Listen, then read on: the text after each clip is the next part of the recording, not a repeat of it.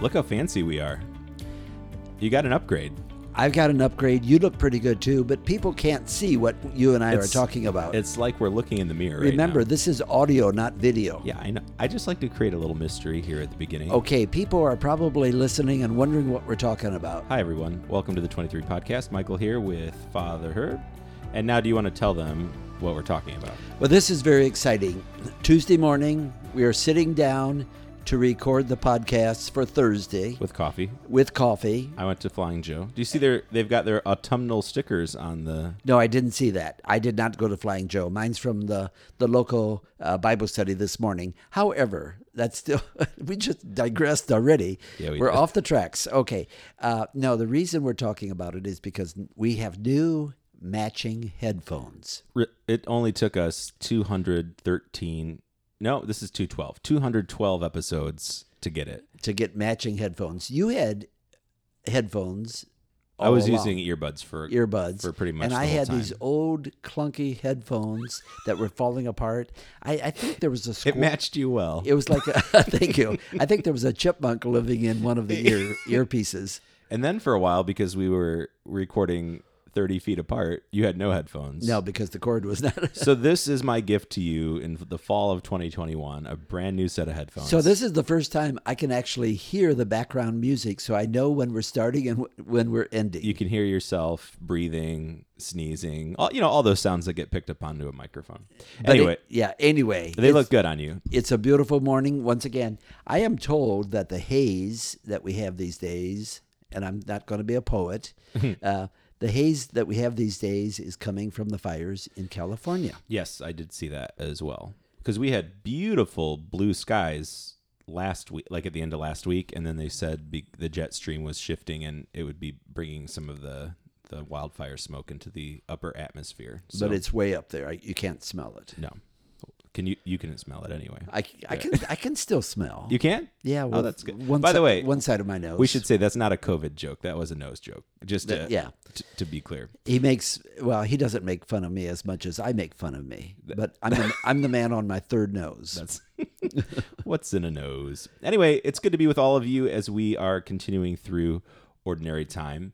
Uh, weekend masses have been wonderful the last couple of weeks. Did you notice the big change in the music department last weekend? I noticed it, but I also knew You knew it was that coming. it was coming, and it was very exciting. So It felt good, didn't it? it, it, everything felt good. So we went back to our probably most beloved setting of the mass musically, which is called the Mass of Saint Anne. It's the Gloria that people really love. Glory. That's just like that. And uh, it was it was fun to play it again last weekend because after the summer of you know twelve consecutive weeks of playing the same mass parts, it was Four four times a week. it was time for It, a it, change. it was also uh, a different uh, Our Father. yeah, I always Al- changed. al- the, although the words were the same. I yeah, his words are irreplaceable. But I always I always use the changing of the mass setting as an opportunity to change the setting of the Lord's Prayer as well. So And we'll Pete- use and these Pete- for a while. People who just joined our parish during the summer Oh, yeah, they don't must know have that. felt totally alien. Like, did I get to the wrong church? You know what's pretty crazy is so this mass setting, the Mass of St. Anne. So for those of you listening, every composer takes all the prayers of the mass, all the texts. and we're, we're not talking about the hymns, not the hymnology. Like we're I'm talking, talking about the Gloria and the Alleluia and the Holy Holy, all of those, and they set their own music to the words of the mass, and then they call it. It's called a mass setting, and then they name it after something that a particular saint or or idea that is important to them. So this particular mass setting is called the Mass of Saint Anne, which was named after actually Saint Anne's Parish down in Marietta, Georgia. That's where the the guy that wrote it, he is the music director there. Um, but anyway, I was looking at the copyright. It's already 10 years old. It's a 10, 10 year old mass setting already, which is hard to believe. I feel like we just started it, but it's been a while 10, 10 years is great. because it came just after the new translation of the mass. And we've used it almost from the beginning. Yeah. Was it, it wasn't the very first one we started. No, the first one we used was the Mass from Age to Age, and then we started using the Mass of St. Anne. Uh, another one that we do, the one that we were doing over the summer, is called the Mass of Restoration. And then uh, w- another setting that we use quite frequently is called the Mass of Love and Mercy. So they're, I find them kind of fun to see. I always wanted to have a Mass of St. John the 23rd. I think we still need to write. I'm waiting for you to write it. Okay, well, I'll let's stop the podcast. We'll get started on it. now. Okay. Uh, I'll, I'll provide the words. so we'll use this mass setting until Advent, and then we'll we'll change it up again for the the season of Advent, which you know that'll be here before. It's Oh, we going to know be it. here very soon because we are already already on the 25th Sunday of ordinary time. And it's too soon for me to ask how many Sundays of ordinary time there are. I'm- but but it'll that come. but but that's coming in about 2 or 3 weeks. You ask me every year, and I'm always I know. prepared. But this I'm telling everybody to do their homework. The question is going to come up. Prepare yourselves, people. Prepare the way of the Lord. No, that's Not the, yet. that's the first Sunday of Advent. right, we got time. Okay, so let's talk about this. Uh, l- last week, the gospel was from chapter 8 of Mark's gospel. Mm-hmm. And in my homily, I talked about The big reveal. the big reveal. I said, well, it's not the big reveal. I said, it's the slow reveal. Oh. The big reveal comes at the crucifixion and death and resurrection. you talked about the double reveal. The double reveal. was really paying That- attention. Yes, because you heard me three times. It takes me a while. Yes. but I do. but listen. but I but what I was going to say was, I I said it was chapter eight, and now we're in chapter 9 out of sixteen chapters. So we are in the second half, and we are about to travel with Jesus from Galilee, which is in the north, down to Jerusalem. And when you say going to Jerusalem, that's sort of synonymous with going down where the the passion account would take place. Correct. So it it's going to be a couple of Sundays yet, but we're we're going to hear about it. And today it says he Jesus, Jesus just passes through Galilee and then goes to the city of Capernaum. Now, most people know that Jesus was raised in the city of Nazareth. But as an adult, his own hometown was Capernaum. Capernaum was on the Sea of Galilee. Of course, he liked the waterfront properties. waterfront po- property, but he hung around with fishermen. That, that's why they, they lived there. You know, you don't live in Nazareth if you're going to be a fisherman. Yeah, So he lived in uh, Capernaum. and uh, so and where are we picking up here in chapter nine this week? We are picking up in verse 30. Now, what has been skipped between last week and this week is a very significant part, and that's Jesus, So significant, we skipped over it. because we've already read it. Oh, what was it? Uh, the transfiguration of Jesus. Oh, Up, it goes up the mountain with Peter and James and John, and Mm-hmm. he's transfigured. we just had Transfiguration last month. Well, transfiguration, August 6th, The is, feast. is a, a Sunday. The Feast of Transfiguration is August 6th during the week, but it's also celebrated the second Sunday of Lent. right. So when it comes sequentially through the gospel, they skip it because we've already read it. Been there, done that. But it is quite important. So, so they've had this experience, and now we're moving on. And uh, really, the first part picks up with it's what's called the second prediction of Jesus' passion. How many times do they say you have to say something before people get a new message? You know, let, let's say you're coming out with a new product. I think like th those that are in marketing would say, I've been told it takes seven times. That's the number I've heard. lucky number. I heard seven. it from you seven times. That's when I first needed a job. I called you seven times. And I said, one more time, and you're over the top. I said, I'll buy you some headphones. Eve- eventually. Uh, eventually In 17 In years. 17 years um but yeah that and, and i think we all um fall victim to that that we we have to be we have to see something several times and the way that we are marketed to now on the internet if you think about it you know you google a pair of socks and then for the next 2 weeks everything on every website you visit or on your news feed on social media are ads showing Oh, you socks okay, let me ask you. yeah Have you ever Googled a pair of socks? no i don't buy socks online i usually buy socks at Costco Okay. But if I'm, uh, but I mean, I do buy lots. I, oh, I, you know what I did buy the other day? Shoelaces. I have the worst luck with dressy shoelaces. I break them all the time. It must be my brute force when I'm tying my shoes. So I am going to a wedding this weekend, and I wanted good shoelaces on my shoes. So I got on Amazon and I bought shoelaces, probably for way more than I could have if I had just gone to the store. But I like convenience.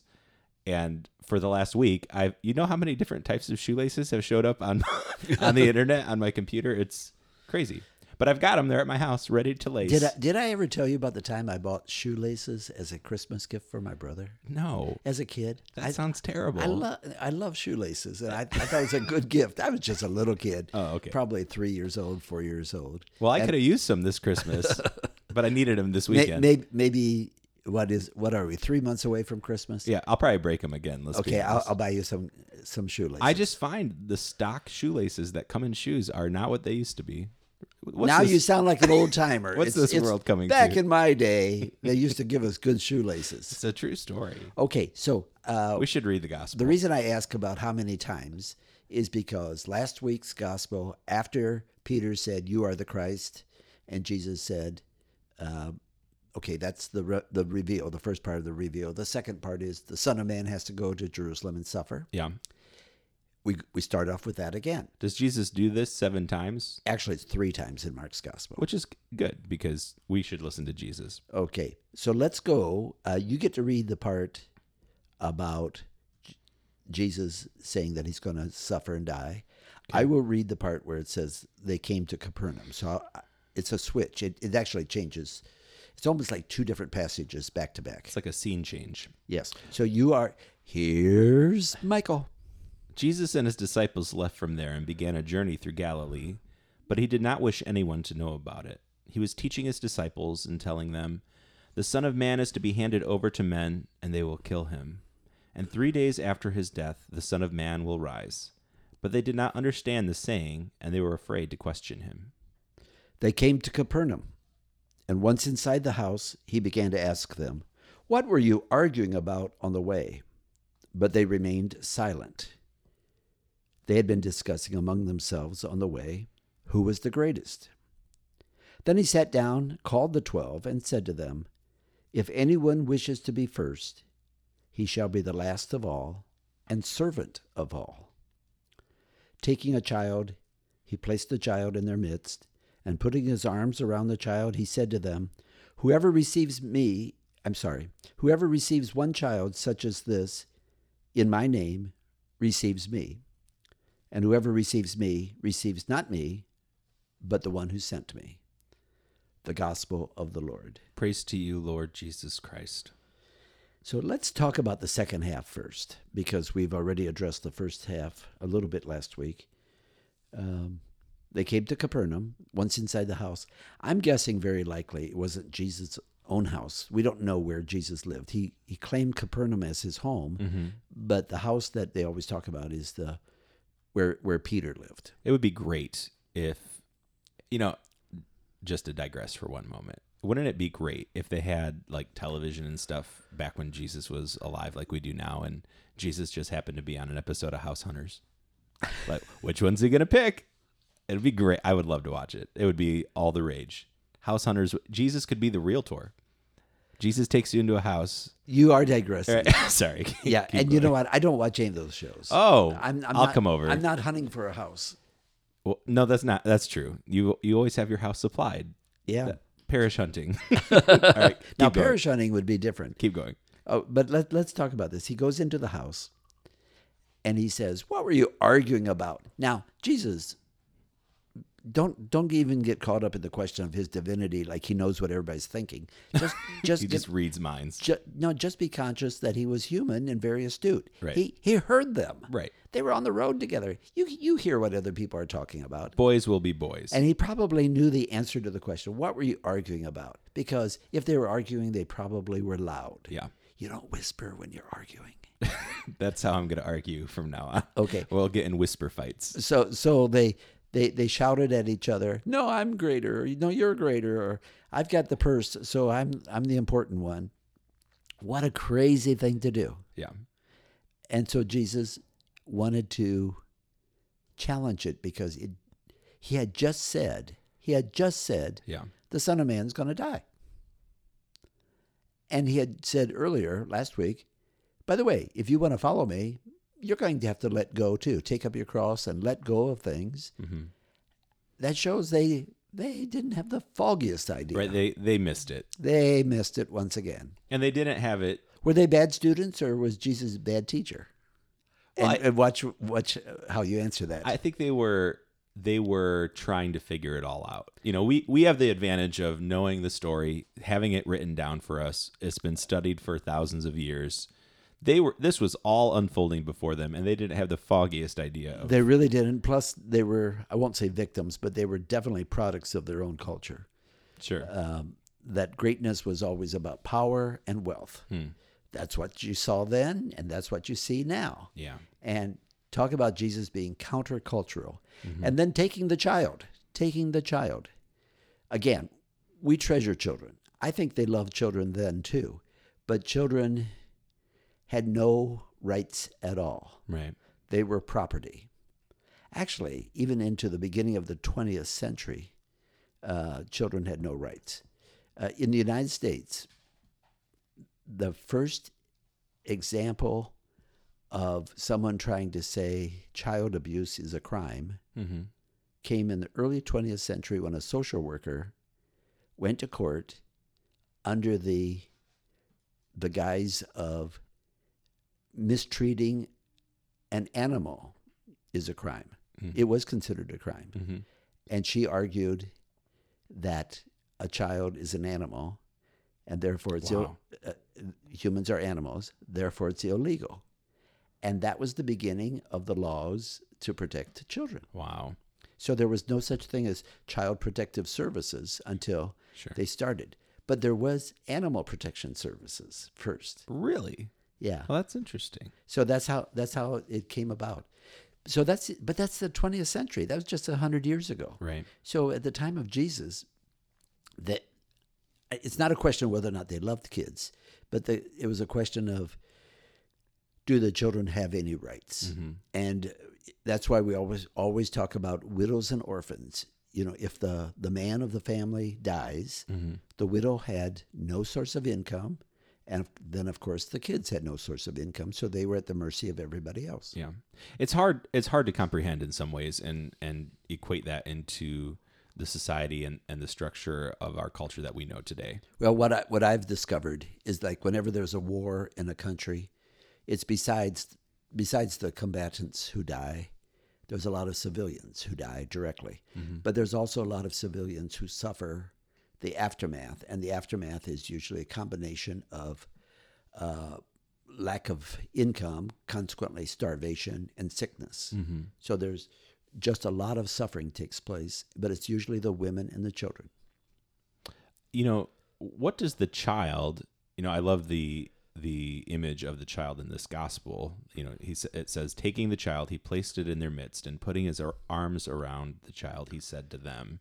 So it's very um th- the image that is painted here of you know you almost picture Jesus taking the child and placing it on his lap or something like that Yeah. you know um, but what does the child represent in this passage or what what did the child mean to them or what do children mean to us now Well, definitely in this case, the child is the one without power. Mhm. The child is the one that is never going to be considered the greatest. right And so, if they were arguing about who's the greatest or who has the most power or the most influence, he's basically saying, let's turn everything upside down. Uh, you know, when we talk about people don't have a clue, we really need Jesus to, to shake us up again. yeah I really think that if anybody studies the scripture, they would just come out pulling their hair out when you look around society because our values, you know, are Jesus' values upside down or are society's values upside down? right But uh, we're constantly hearing about, you know, do things my way or I will overpower you or I've got, it's all about the end justifies the means. I, I got to get this. I've, you know, I don't care if, you know, who falls by the wayside. And when you say no, treat somebody, treat the child. You treat treat the child with dignity, respect. You treat the child to make sure that the child will grow health in a healthy way. And if we put the child as the center of our concern, then that will mean we, we have to respect all the others too. You can't really res- truly respect the child without thinking of individual dignity. for sure And if you think about individual dignity, that goes to everybody, even the one you disagree with. I, as you were saying that, it reminds me too of even just having children turns your life upside down. All of your priorities, all of your all of your daily interactions and your schedule and all of that all goes to and and frankly, you don't do some of the things you would have done before kids or someday after your kids are grown. Right. I mean, you plan vacations differently. You, uh, or maybe no vacation. Uh, Well, I even you know I as a parent of young children, you know th- there it's been a long time since my wife and I have said, "Hey, let's go do this," and you just go. It that doesn't happen a lot when you have little kids in the house, especially during coronavirus. That i- so it's even you know uh, magnified when it's not good to take p- Yeah. kids into big public spaces. Um, but yeah, your your schedule changes and your priority priority changes, but i- it's a sacrifice, but it's ultimately a sacrifice out of love, right? It's not a it's not a burden necessarily. It, you do it because you love. and that is the part where these two parts of this gospel passage come together, because Jesus says, "The Son of Man is to be handed over to men, and they will kill him. And three days after his death, the Son of Man will rise." But they did not understand. So he's talking about yes, death is a reality. but it's a reality given out of love, a total surrender you give of yourself. That's where greatness is. And so the apostles did not know that that was great. They just thought that was a, a stumbling point in their path. I think another interesting way to approach this could be what do we consider greatness? And I think in some ways the definition may change based on your profession or your hobbies or what's important to you in life, you know, Well, your, d- your core values. Do you have to excel to be great? And you're not talking about spreadsheets. right. Yeah. Yeah. Yeah. yeah do you have to excel to be great you know I, I dare say there are many great people in our lives that both you and i haven't encountered that weren't the top of their profession or weren't super wealthy or anything but they were kind people that showed the love of jesus to those around them Well, we're going to continue to explore greatness in the next few weeks. you know what else is great your headphones Oh, I know. Thank you very much. that they're great I got Christmas early this year. all right friends have a great weekend uh, i will be out of town but father herb will be here holding down the fort Yes. Take care. all right bye-bye